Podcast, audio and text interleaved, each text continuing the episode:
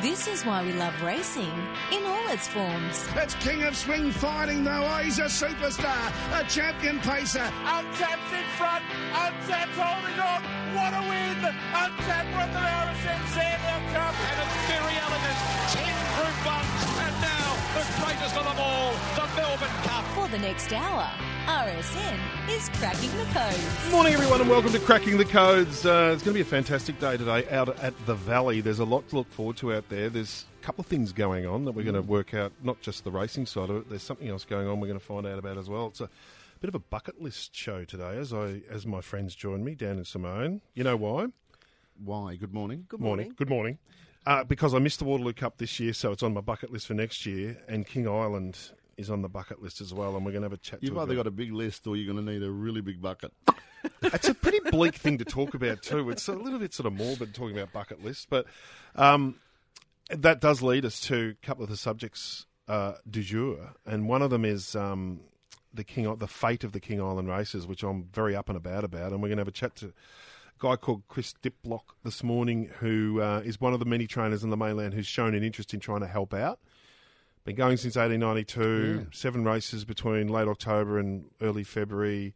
Huge, huge historic thing. They started in 1892 and they paid them in wallaby pellets. Oh, that was the original currency.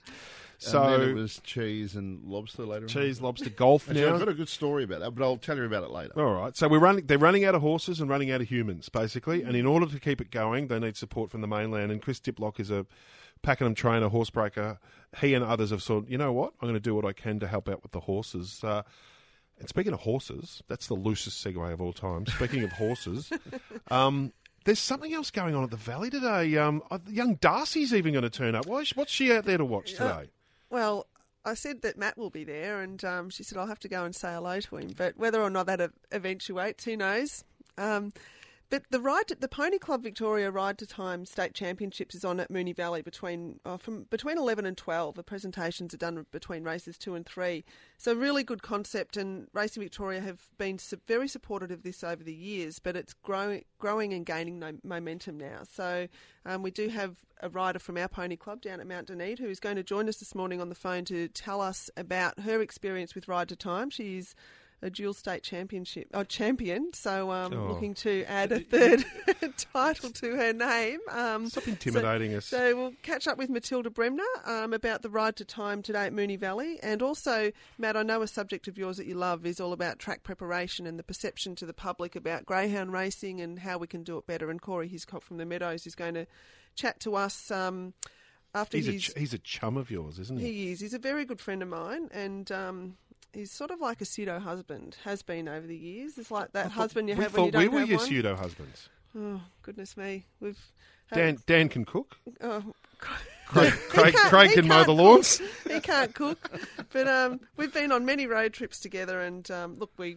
talk about all sorts of things. But I know his passion for greyhound racing, and it, Oh. it really shines through. And it came through a couple of weeks ago where he won the GRV Board Leadership Award. So we'll hear all about that too. All right. So the Feehan today, Daniel. Yes, it's got it's- a great history, mate. Yeah. Some famous horses have won it, and been a bit of news this week about the Feehan and where it fits, and it changed. Uh, what was it, 2013, and where is it now in the pecking order? But um, been some great horses. I'm just going to throw to one, and uh, just going to pluck out one because One of the- one it one of the is, quasi-husbands. It's a superstar. Yeah. And Naturalism give it his head, and with great acceleration, put three lengths on them. My Brilliant Star and Ramyar fighting out the minors, but it's all Naturalism on the run home. Geez, good. Naturalism goes on to win it by five lengths, maybe more. A photo of the minors, My Brilliant Star and no. One of my favourites. Well, Dan. the Freedman still say all of them, and I don't want to speak out of turn to say, but that's the best horse that they've ever put a saddle on. Richard always said that. Yep. No, he was a fantastic horse, uh, naturalism. For on sure. one-on-one ability, as in a weight for age Oh, yeah. superstar, and uh, and look, he was probably robbed of winning a Cox Plate in one of the greatest Cox Plate fields. He starts six to four favourite, and he falls over. He probably should have won a Japan Cup. He was a bit stiff in certain races, wasn't he? But no one denied his ability, and the way he won that race that day, you can see why he started such a short price favourite in that year's Cox Plate of '92. 92, one of the great calls too, because Brian Martin just, it was like the dominoes falling and he picked everyone in the race call. Uh, hey guys, we're going to take a break. We've got some amazing guests this morning on Cracking the Code, so we're going to take an early break and then come back with Matilda Bremner. Loving their racing, pacing, and chasing. Matt Stewart, Dan Mielicki, and Simone Fisher. Cracking the codes. Well, Matt, you know, sometimes we feel a little bit inadequate with some of the guests that we have on this show. We've not Dan because he's called Melbourne Cups and he's the most popular person in harness racing, and also Do you, in do you ever feel inadequate, in the Dan? Like Guinness Simone and I, Records. every day we wake up, we feel inadequate. But do you ever have those days? Yeah, of course. You know, even the best of us, you know, have uh, have off days. No, don't be silly, guys. yeah, well, anyway. Sorry, Simone. Back to what you were saying. So our next guest is probably making me feel a little bit inadequate. A, a lovely young lady called Matilda Bremner, who is riding in the Ride to Time finals at Moonee Valley today, and she's already the two-time state championship. This is a pony club series that Racing Victoria are supportive of, and um, the Ride to Time is all about riding at a given pace around a racetrack, and um, it goes to state finals. So Matilda's joining us on cracking the codes this morning. Good morning, Matilda.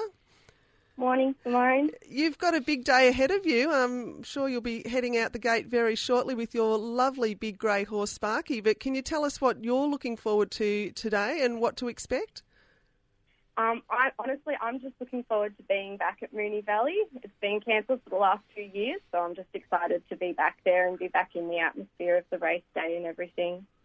M- Matilda, it must be pretty impressive thinking of some of the venues where this could be held, and you're at a place where one of the most famous horse races in the whole world is run the Cox Plate. Um, what's it feel like to you? Does it feel like an even bigger stage because you you are at Moonee Valley? Yes, definitely, and especially because it is run on a race day. Like our training days are just run, you know, in the morning on a non-race day. So there's it's just the pony club riders at the track, whereas the state final is a big race day. There's spectators, there's the race horses. It just it's such a big atmosphere. Dan, when she gets to the school at the 600, she'll just step it up like Waverley Star and Bonecrusher. Hey, Matilda, what what's involved in it? Because the other the other experiment that we've had is the pony races, and this is this is a bit different, and it's more specific about individuals and time. I gather. What what what takes place today? So it is very different to the pony race um, because where the pony race is just literally like, you know, the race horses, all the ponies going at once and going as fast as they can. Ride to time is more of a one rider at the time and really targeted towards an optimum time. So for me, I'm going to be riding in the open section today, which means that across a thousand metres, I have to ride it as close to 109 seconds as I can.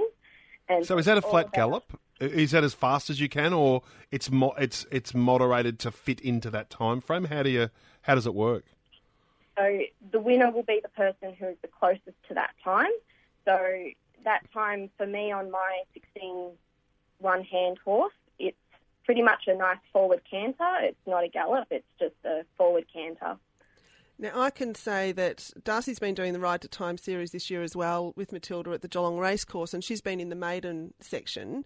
And, you know, she might miss out by five seconds either way, going a little bit too fast, and then she backs it off, but she goes a little bit too slow. But Matilda, every time, you- what do you come in like about 0.1 outside your optimum time? You're just um, an absolute pro at it. You've just got such a rhythm with Sparky, haven't you? In jockey terms, Matilda, you've got a clock in your head. Well, I have done it. I've done it since 2015, so I have quite a few years practice at it. Um, and yeah, I've definitely learned a lot about Sparky's pace, and we're quite in tune with each other by now. So when when you're off and running, like do you do you have a strand or it's a flag that lets you go, and, and then do you start counting in your head? Do you count or count out aloud, or or do something, sing, or there's something to keep a beat, a rhythm, a time, you know, to, to stick to? Yeah, so we'll set off probably from about the 1200 metre mark, and then once we get to the 1000 metre mark, there'll be someone who starts timing us. For us, we have a little beeper, a little metronome that's clipped onto our helmet, um, and that counts out, like, it, it beats every second for us. So it's up to us to then count every second using that beeper. Um, and, you know, we work off the furlong markers to know. So as I said, I'm doing it in 109 seconds. So I have to do one furlong of 21 seconds and four furlongs of 22 seconds. So I imagine the adrenaline for you and your horse because you're at a racetrack and there's a crowd and so on. It's going to be you're going to have to be more careful than normal to, to restrain yourself to, to stay to time.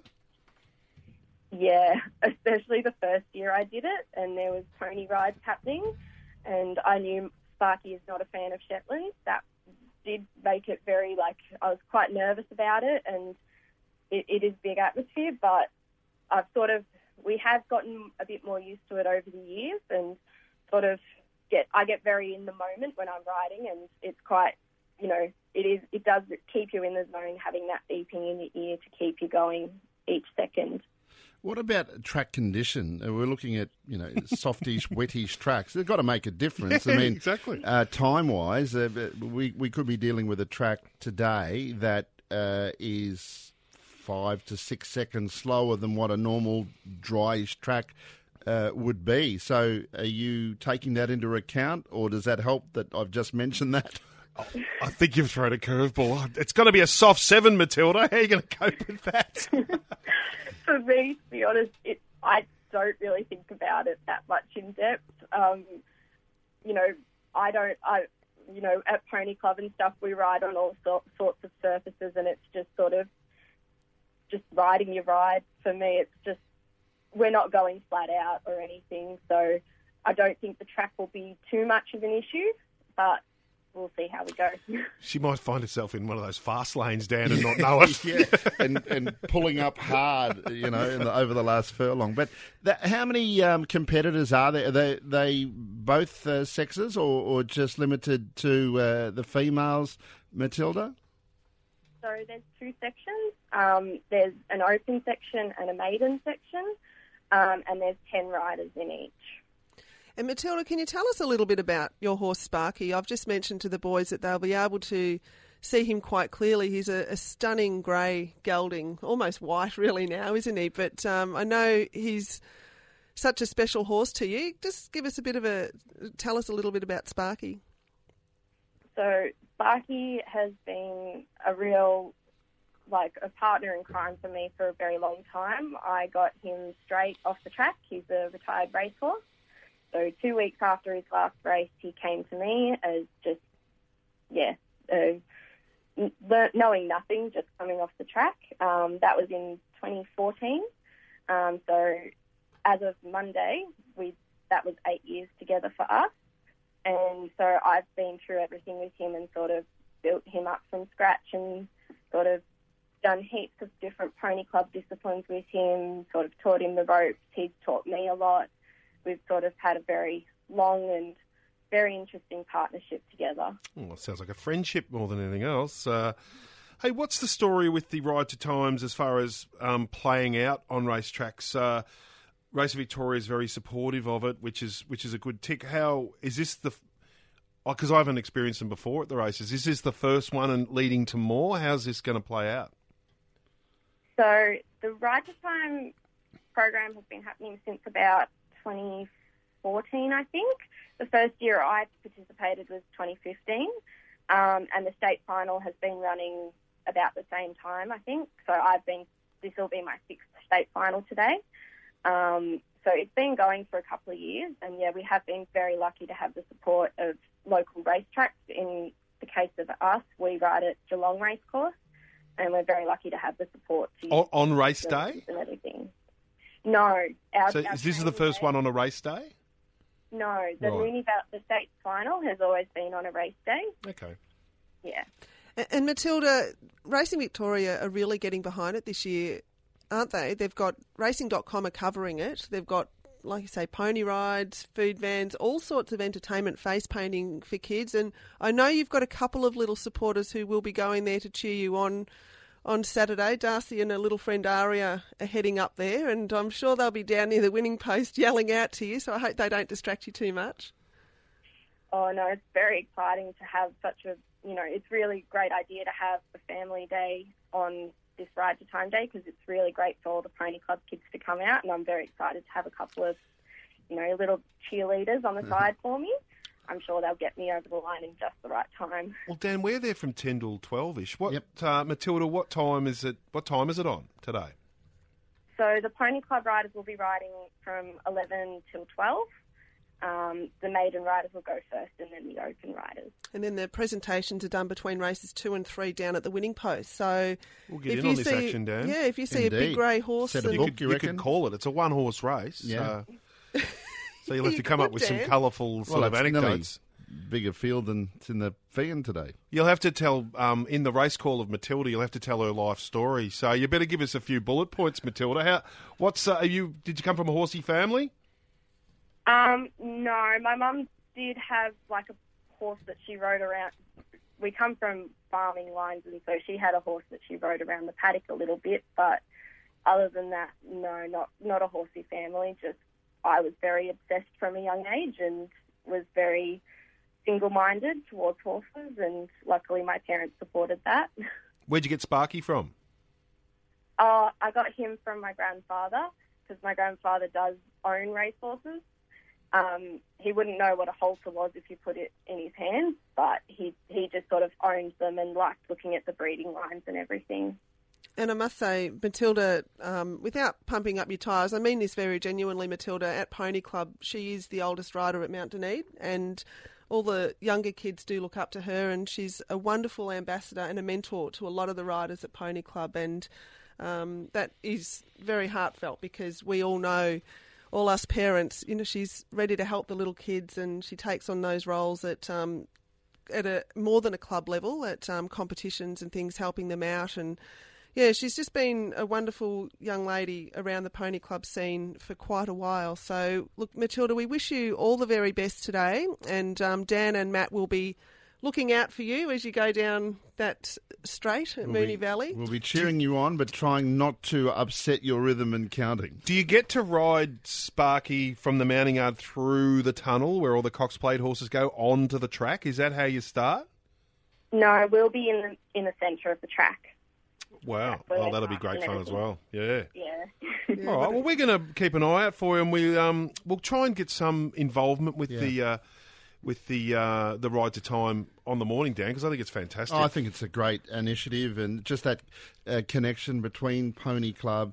It's a really uh, important connection uh, that is far more important to thoroughbred racing and, and harness racing uh, than a lot of people know, and I think we need a lot more of it. It sounds like it's going to be quite uh, a spectacle, and we know how it, i- important it is. Why can't we have uh, essentially a curtain raiser for every race meeting Yep. along these lines? I think it's fantastic. A- And I'm much more of a fan of ride to time than the pony races, as you know. I think there's a bit a few hazards with that, but this is absolutely um, fantastic.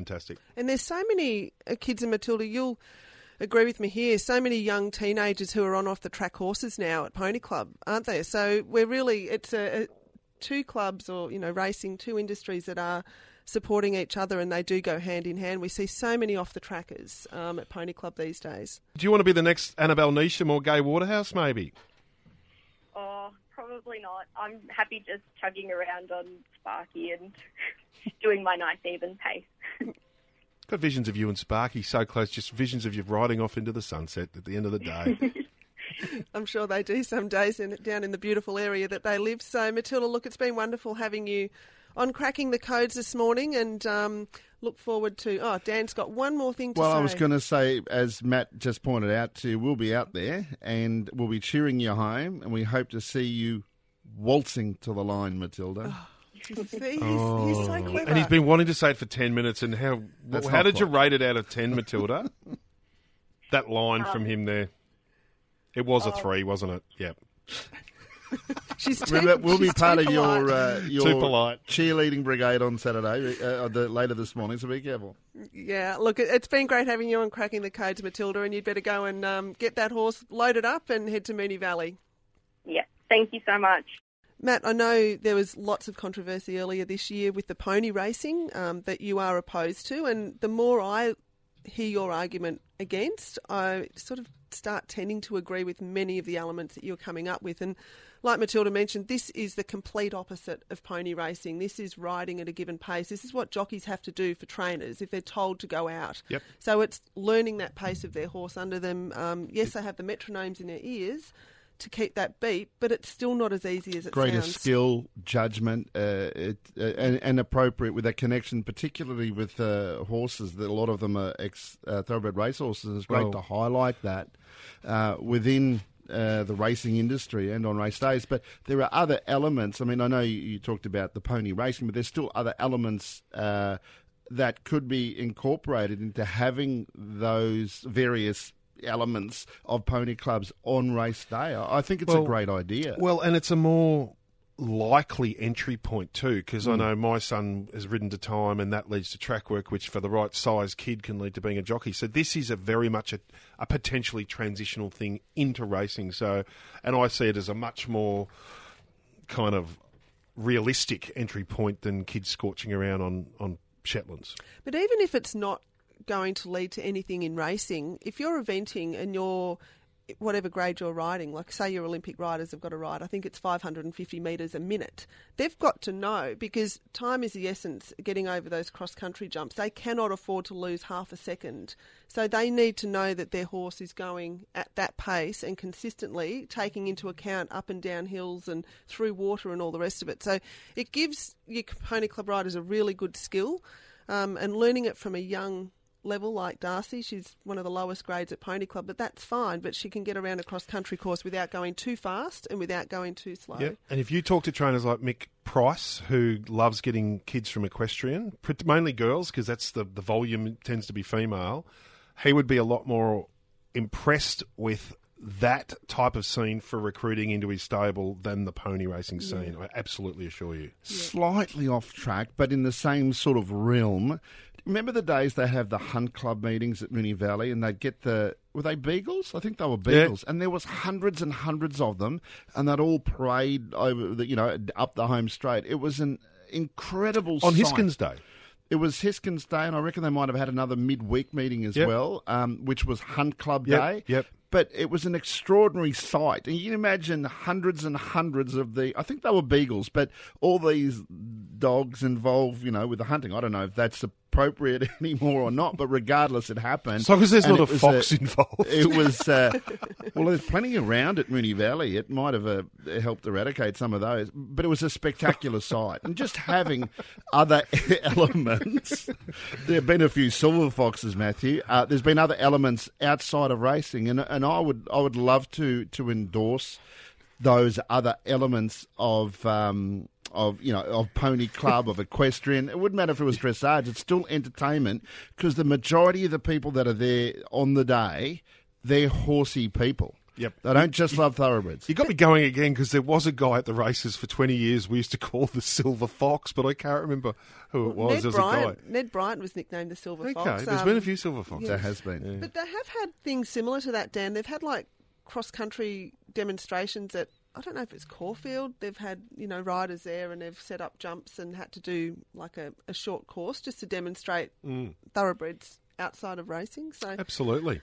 our next guest this morning is uh, Corey Hiscock. He's not only a really, really good friend of mine, but he's been in the industry for a long, long time in greyhound racing and um, has a wealth of experience and knowledge and someone that many people do draw on from worldwide in the preparation of tracks and surfaces and infrastructure and also ultimately in the welfare of greyhound racing. So Corey is a curator out at the Meadows and Matt, I know you love sinking your teeth into this and the the dynamics of racing and track surfaces. And um, Corey recently won the GRV board. Um, now, if I look at my notes, leadership award, and um, deservedly so. I, I think everyone agreed that Corey did deserve this award. He put so much time, effort, and the passion he displays in his role out at the Meadows and other tracks in helping people is um, second to none. So, good morning, Corey, and thanks for joining us on Cracking the Codes.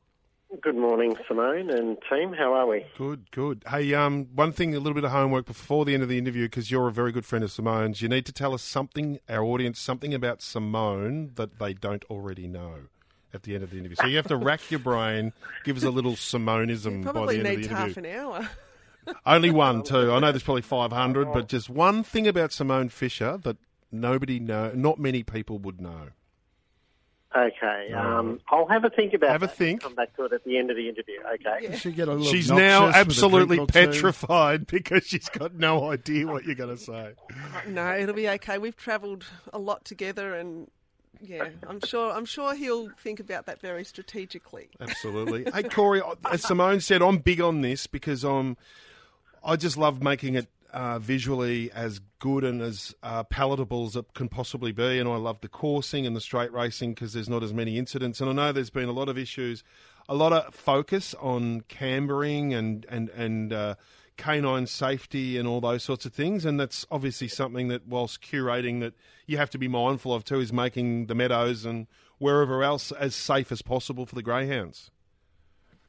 That's right. Um, it's certainly uh, areas that you discussed there are, are areas of the um, the industry that I'm, I'm passionate about. In effectively, uh, a lot of injuries, severe injuries in greyhound racing, are, are, generally the result of interference, and that, that's greyhounds bumping into one another as they either negotiate a straight line or a turn. And uh, so, therefore, I think the the biggest upswing in improvement to to animal welfare for the industry Australia wide is actually to look at getting races running as cleanly as possible.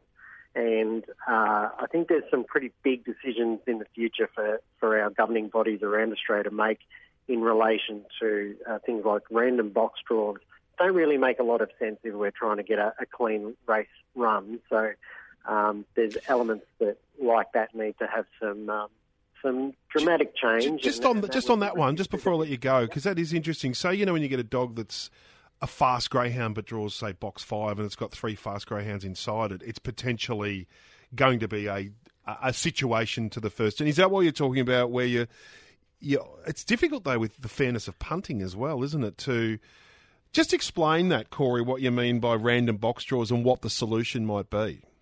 So, so the way I the way I look at it is if if someone presented me with a blank piece of paper and said design a greyhound race that'll be as safe as possible from the premise that major injuries come from interference. So if I, and we're talking the extremes, not every greyhound, so it's a small portion of the greyhound population, but if a greyhound is an extreme railer out of the boxes, so we're talking close to the start, not, not 50 metres away from the start, it doesn't really make a lot of sense to put that, at, you know, with dogs on its inside. So the, the, the general consensus of, of preferential box draws is that you may have one or two or three railing greyhounds within a field, so they'll they'll take up the inside boxes, and they still might draw between each other as to who gets box one or two or three. But if I'm the trainer with the greyhound that runs nice and straight, but he actually runs quite quick to the first sectional, I'm pleased that you've now sorted out the field, and I might lead the race more appropriately to the first turn. And there's a difference when discussing the preferential box rules in relation to wide and railing greyhounds. It's not what the greyhounds do once they've run the 50 or 100 metres down to the first turn and they might track wider into the turn. That can be a very different thing that, that causes the greyhound to do that. It could be its weight and its size, and therefore, if it's a if, if it's a tighter radius turn, the greyhound might not be able to track well through the turn and shift off. That potentially creates interference, and and then we move into the design process of cambering and, and relative to what the speed of the greyhound is going around the arc. And the, the ultimate utopia is to get a field of greyhounds to go into a turn, effectively not touch one another, and come out the other end of the turn into the back straight. Tricky one though, isn't it, with the orchestrating an advantage to certain greyhounds in a certain scenario, Dan? Like more as a punter. Look, Corey, I, I understand. I think overwhelmingly what you're saying is is great, but I think the little pushback will be unfair advantage to certain greyhounds in a in a sport of chance. I think it's potentially advantaging every greyhound, though. Yeah, if that's the case, then then cleaner. sure, yeah, yeah. And I think my, my my viewpoint would be that that the the revenue from from the gambling dollar should not inform the decision of whether a race is to be run cleaner and therefore safer. I think we present the race as uh, it possibly can be its safest version, and the punting dollar will actually take care of itself. We'll react and to I that think, scenario. Yeah, exactly. Yeah, exactly. And I, I think if you if you I, I, don't punt at all. In fact, I've never had had a bet, um, but. I would imagine that when you when you analyse a field, even if it's been put into a preferential box draw type system, you are still analysing that and determining what you think is the best greyhound in the race and going to win. So there are there are already races that you would potentially be punting on that are quite well sorted, even from a random box rule point of view, and, and you'll be, you know, choosing the middle of the field to win the race because you think that's going to be the, the fastest dog to the first turn. Um, so I think the punting dollar almost takes care of itself, and we should definitely focus on clean running of races. In the UK and you know the areas that we get to see in on, on, on a Sky Channel, they generally only have fields of six. So if uh, here where capacity field is, is eight, and obviously three place dividends with eight runners, but could that be an area by reducing the size of the field, uh, whether it's by one or two? Uh, that's got to help to a degree, Corey. Is that something that you, you would consider as being beneficial? Um, my understanding of, and it's not a full understanding of it, but my understanding of some six dog racing uh, trial periods that occurred in South Australia is that it actually didn't have a great deal of impact on, on overall turnover. And when you're talking greyhound safety in relation to an incident potentially causing a major injury or a severe injury, then law of probability tells us that if there's six greyhounds in a field, we've just dropped the, the percentage chance of that occurring. So so clearly, lesser greyhounds in a field might present us with an overall reduction in, in injuries. Uh, the same way as potentially ensuring that we mandate um, better education of greyhounds going into field racing um, could also present us with some reductions in that. So I think initially six dog racing in younger greyhounds, so or lesser experienced greyhounds, maidens, I can see a real benefit in that because um, greyhounds do mature and learn how to race. And, and certainly, if you, Simone will back me up here, if you watch a free for all race on nearly any greyhound track, it has you know less interference than what you see in a in a maiden or a grade seven type of event. Yeah, Yeah, sure. no, no. I was talking to a greyhound person the other day who was of the view you can you can attack these things in a number of ways. One is um, to make sure that the greyhounds are better educated and qualified before they bounce the ball. Before you know, like so you don't have that Yeah. lower end. Uh, one thing I've noticed too, and Simone, this is something that you, because of your situation, would would have a view on as well. One thing, Corey, that I always and I've learned the lesson as a punter that if there's a vacant box and you're either side of it, it doesn't necessarily mean though the greyhounds either side of a vacant box, box are going to have a clearer run. Quite often they see the fresh air and bounce into each other. Is spacing of boxes would that? Or I actually think spacing boxes just means like they wave. I don't necessarily think that that's a solution either. I've never thought of Uh, that. I I'm think sure. you're uh, you're spot on. So so uh, without going into the scientific detail of whether it's right or wrong, one of the things I've learned over time um, from very uh, aged and experienced trainers is if they come and trial two dogs together, they won't actually separate them across boxes. Like they won't Mm. put two dogs in box one and four because effectively what you're potentially doing is increasing the amount of impact that when or the velocity of that impact Mm. when the dogs come together. So as silly as it might sound, eight dogs very close to one another actually has a, a lesser uh, impact or fallout from when they do collide with one another. Well, you'll notice it, Dan, as a punter and race caller, and um, everything else that's on your wiki page. Um, uh, y- y- I was always of the view, you know, when you get, say, uh, a box five is scratched and there's four Yeah. and six without anything, and I always think, oh, I'll back these two because they've got clear air. It always works out the opposite because they just end up, without being crass, they always, half the time, they end up smashing into each other from a further apart than they normally would, Corey. So, Well, why would that I happen then? um, because it's just I was a gonna fresh, say, one of- they just, it gives them wavering room But to what, waver. what I'm saying is, if that was the case, and I, I, I agree with what Corey is saying, but why wouldn't the vacant boxes, if there's only six greyhounds that accept, why wouldn't the vacant boxes then be boxes seven and eight? that's exactly what. Well, yes. Well, good point. The, the Yeah. correct We're solving a few things here, Corey. This is this is going to. We'll, we'll put this on the GRV website. well, I look, I, I'm a bit of a thinker, and uh, and when I think of greyhound racing, there's a few things that bemuse me, and that is one of them. That that I would think the ideal system, if you have a scratching, is that the dogs move across a box, and um, so your vacant boxes are on the outside in the creation of the field, but potentially. If there's also a late scratching in a race, why don't all the dogs move across a box? Now, where that is complex is that it's just about the labelling. So it literally is a colour and a number that we put on the front of a set of boxes. Mm. So if suddenly all of those labels, which they can, move across one, then it doesn't have any impact on how punters view a field. Does it affect You know, form form guides? guide. Like if five becomes six, did they retain their number, but Well, they just move the a thing. box? The only Yeah. thing that makes box six box six is the sticker I've got on the front of it. Does that make sense? Yeah, yeah, yeah, exactly. Yeah. Uh, this is So this is little bit like fascinating because this is getting to the, the nut of a few issues. I think with um, Great. Uh, safety. thoroughbred racing, standardbred racing, if there is a scratch and they'll move down one, don't they? Oh, Yeah. do they? I'll ask. Hmm. I'll ask you a couple of curly questions that I've never really understood the answer to. So, if we want greyhounds to run straight out of the boxes, and that makes us have a cleaner race, why does the lure come from behind?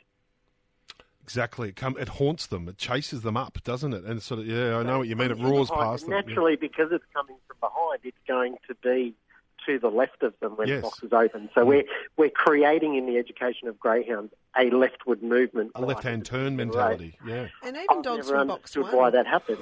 Where what's the Capalaba straight line drag along the track? What what's the solution to because logistically the lure has to be attached to something that can't interfere with the greyhounds and so on. What's the best the place? yeah. Well, What's the best place I think, for the have lure? outside rail, don't they? They have the boxes towards Um, the outside rail. A lot of the places. It's, it's where it gets really complex because there are all of these variables. Certainly, the Capella, the track as a straight track, the dogs run straighter there, whereas we see examples at Murray Bridge and, and Healesville and Richmond where because they're running on a traditional left-hand rail lure system, the dogs head towards that direction. But one thing straight racing tells us is that dogs aren't robots either. They don't run in straight lines. They will still shift across to wherever they're comfortable on the track. But what's the best version? Can, can greyhounds be taught that there's a trigger when the box is released that, that ignites a chase mentality without, this will uh. sound ridiculous, without necessarily chasing a lure? The idea of chasing a lure? Is, is there anything in that, Corey? Well, I think because greyhounds are habitual and they're trained habitually, you can effectively can train them to do anything in a sense of what your overall outcome would want to be. So, so I'm I'm sitting here today at the Meadows and we're trialing and we've got 120 trials today of single trials. So the dog goes around by itself. And it, and again, one of those things that bemuses me is I, I look out of the window and think, well, this is not teaching the greyhounds anything in relation to racing. It doesn't teach it how to be competitive with other other greyhounds. It doesn't teach it how to balance and how to take a bump and and so for, so so across Australia we, we, we have these systems in place that don't actually encourage better racing and cleaner racing and um, and therefore you know welfare outcomes of reduction in injuries. So I think within the industry, we at times can have governing bodies that are a little bit reticent to make decisions because uh, it can potentially upset the participant base. And so, because we've all got to be on the same journey at the same time and, and quite happy with one another, there, there's probably some mechanisms that need to be mandated moving forward. But they are tough decisions for governing bodies. It's just like politics. If if a politician upsets his um, constituency, he probably won't get voted in at the next election. And, and uh, I think there's a little bit of that where we, it'd be like running round one of the AFL and not having any pre-season or any, you know, pre-season matches and then wondering why so many things occurred incorrectly in the middle of that first game. And that's sort of what we do in greyhound racing a bit is we, we we almost train the dogs to run individually by themselves and, and trainers fixate a little bit on what the, the time the dogs are running is because that's how they judge its ability. Um, but the issue is then the young dogs get into field racing and, and don't quite know that it's an alien environment to them. So It's a, a funny concept. I've never really considered it like that because when you think we rear pups and they're against each other in runs, running up and down, then all of a sudden we isolate them when we train them, don't we? We've never. I think I think from from my history, one of the, the or experience, one of the one of the things I think that has changed the most since I've been in the industry is in the in the 1980s we brought the electronic clocks into tracks with a semaphore board where on trial days trainers could see a, a time and back when I started trainers would predominantly run dogs to get either together or in fields of four and there was very little solo trialing and, and I think what's happened is the allure of the uh, of the timing systems have meant that now they just put dogs around by themselves because that's how they're judging the the ability and quality of their dog. But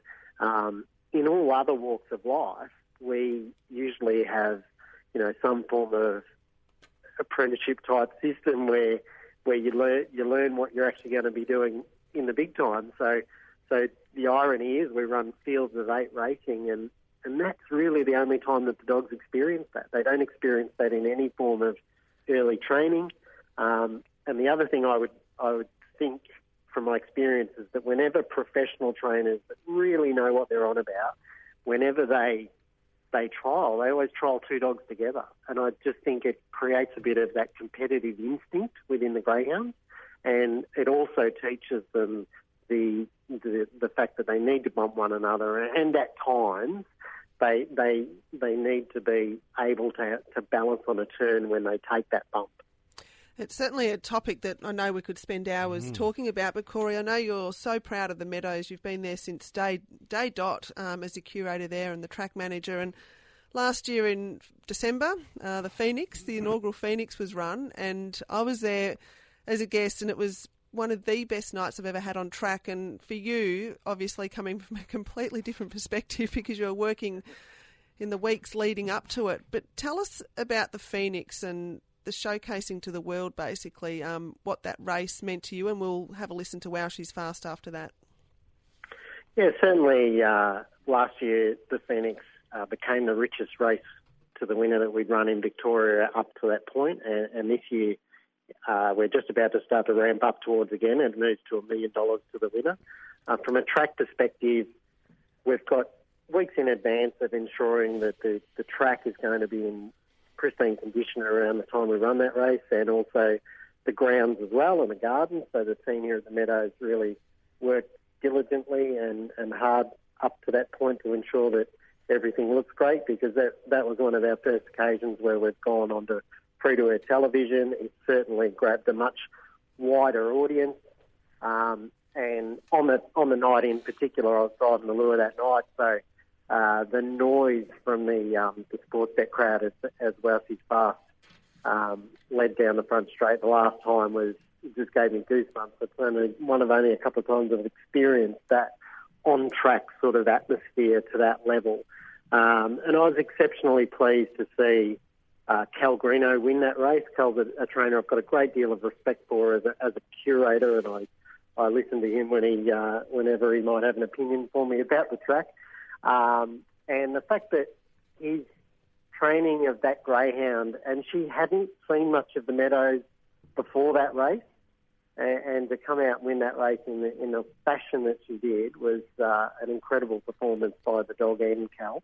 Um, and in the end, at the end of the night, it was extremely pleasing that the the entire show went off without a hitch on the night. So, um, so it's been it's been a, a, a great achievement by myself and the team at the Meadows, and we're moving towards it again this year, and uh, hopefully uh, it goes just as well as what it did last year. Well, let's relive that moment from last year.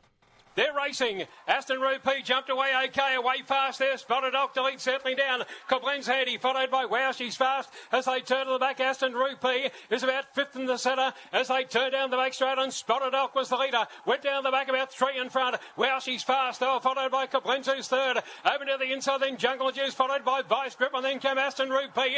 Out to the tail is Billy Creek and True Kalinda. Turning for home, though. Wow, she's fast, takes over. And Wow, she's fast is coming away to win the Phoenix. Second, spotting out of Spotted Oak. And third is Coblenz, and they were followed by Billy Creek. Behind them then came True Kalinda, followed then by Aston Rupee. And out to the tail running Vice Grip and also Jungle Juice. And the time is around 29.69.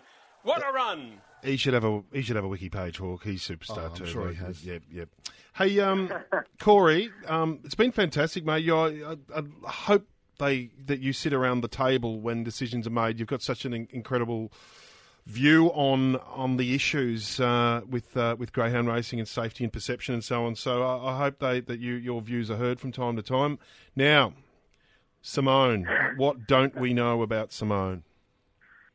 Uh, Simone will probably be able to tell a bit of this story, but uh, Simone's a, a fan of a TV show called Doc Martin, and uh, it airs in the UK and across Australia as well. And it's filmed in a in a small uh, port called Port Isaac in the UK. And uh, through my connection to a TV show called Doctor Who, I actually know one of the stars of Doc Martin. And Simone, on a on a trip we took over to the UK, got to meet uh, Ian McNeice is his name, famous actor.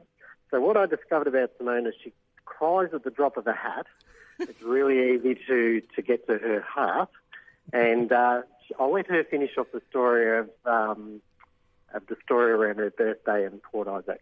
What was that when we were sitting there outside the moat, and then um, I was sitting next to Ian? Is that when I think someone said, "Oh, if you want to go and meet Martin Clunes, you better go now." Is And he's I- the main man. He's, He's the the main main Doc man. Martin The man. main Yeah. man, and, and she burst into tears. And is that is that when I sort And of climbed literally over leapt- Ian's leapt knees? a- she was sitting on a seat and leapt across, leapt across Ian and a table to get to Martin Clune. So um, that was an It was interesting with, whilst wiping tears down her And- cheeks, random tears. Literally, literally. And then Martin Clunes and I were discussing the size of cod pieces in Men Behaving Badly and um, Ben Affleck in um, Shakespeare in Love. That's what it was. It was so hilarious. There you yeah, go, right. I, um, Corey. You've nailed it with that, and you've nailed it with everything else this morning. And now, the, as we let you go, um, you've got a seat on the bus. And Simone would have told you about our love bus that never gets really off the ground, but we we've got a massive crew, and I I reckon you're. I think he's now number one. Oh, the the crazy women from We'll make, Tasmania. we'll make yeah. him drive. He can be the driver. Well, he can be our H&S. He can be our safety advisor. So Yeah, yeah, yeah. Uh, exactly. Don't take that turn so sharply. hey, mate, good on you. Um, I've been absolutely fascinated because it's an area that I'm interested in, and um, you you seem more astute about it than anyone I think I've ever spoken to. So keep up the good work, mate. Thanks very much. Loving their racing, pacing, and chasing. Matt Stewart, Dan Mielicki, and Simone Fisher. Cracking the codes. Guys, the King Island story is one that I've been following with great interest, as we said earlier in the intro. And Chris Diplock is one of the mainlanders who's going to try and help in any way he can by providing some horses uh, for King Island. And Chris joins us now. Uh, how are you, Chris? I'm really well, thanks, Matt. How's yourself? Not too bad. I think you, like everyone else, thought the same thing when we heard that King Island was in crisis. You thought, can I help? And it's on my bucket list. Yeah, look, uh, certainly, I, I don't know how much of a help I I thought I could be when, when I saw the sort of Facebook post and, and that, but I thought um, it is on the bucket list, and yeah, if there's an opportunity to tick that off, then then fantastic.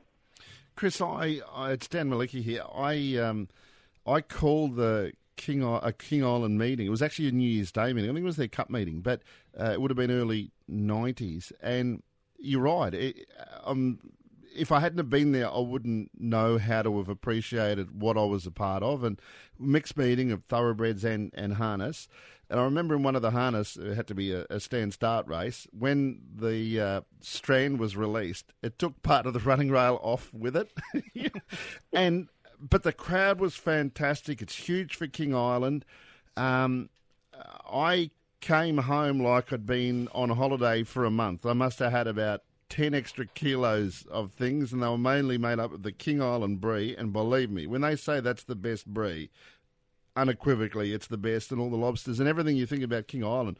Uh, Tom Reynolds was the um, racing minister at the time, and his son was over there, farmer, and, and provided all of the stuff.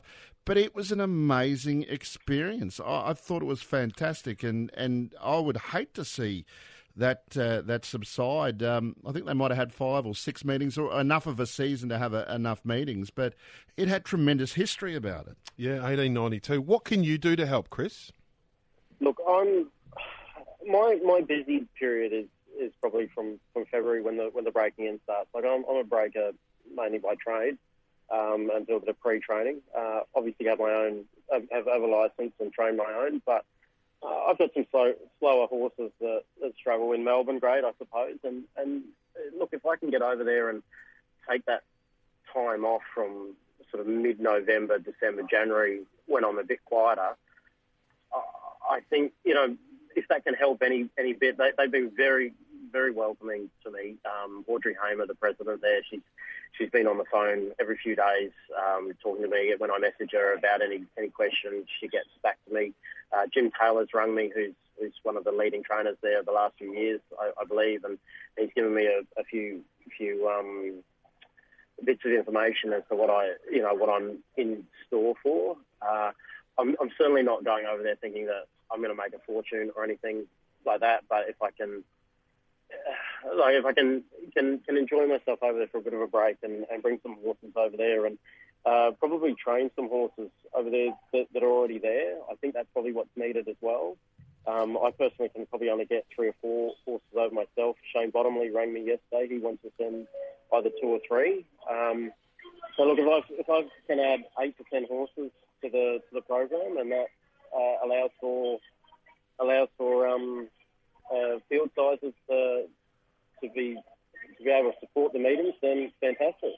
Chris, uh, it sounds like something, the logistics of it would be quite considerable, getting horses across to King Island. What would be the plan there, and would be, there be a lot of expense, or is it something that you think people would support just out of pure passion and the need to keep these races running? From from what I'm aware of, uh, not not my horses getting over there, but I think a lot of people have got on the bandwagon and and start getting organised to send some horses over there. Um, from what Audrey sort of uh, suggested.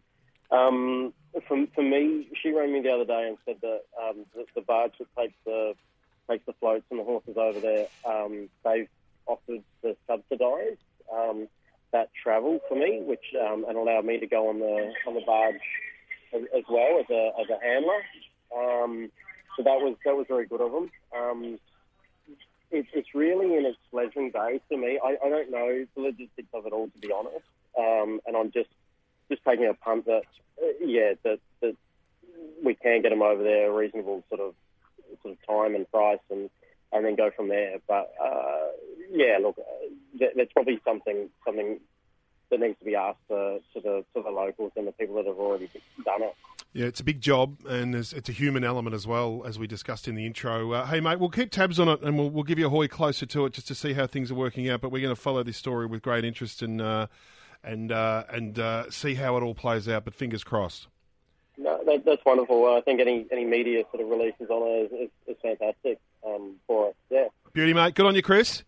Okay, thank you. Chris Diplock there. Hey guys, we've come to an end to another magnificent show. Dan, I'm looking forward to seeing the uh, the ride to timers. Yeah, Fan Stakes Day at Moonee Valley. But what a, I reckon that's a great scene setter. Looking forward to that and terrific race tonight. One of the best races, uh, certainly the strongest free for all I've seen in a while. Lochinvar Art, Honolulu Bay, uh, and then you add the, the Torrid Saints Tango Taras into it. It is a must watch race tonight at Melton. And you're going to be there today too with the Darcinator, aren't you, no, Simone? I'm not. She's going with a friend. Yeah, Dumped ya. I'm working. Dumped ya. Mm. Hey, we'll catch you next week. Yeah, we will. Good on you guys. See you in a couple of hours. In a Dan. little while.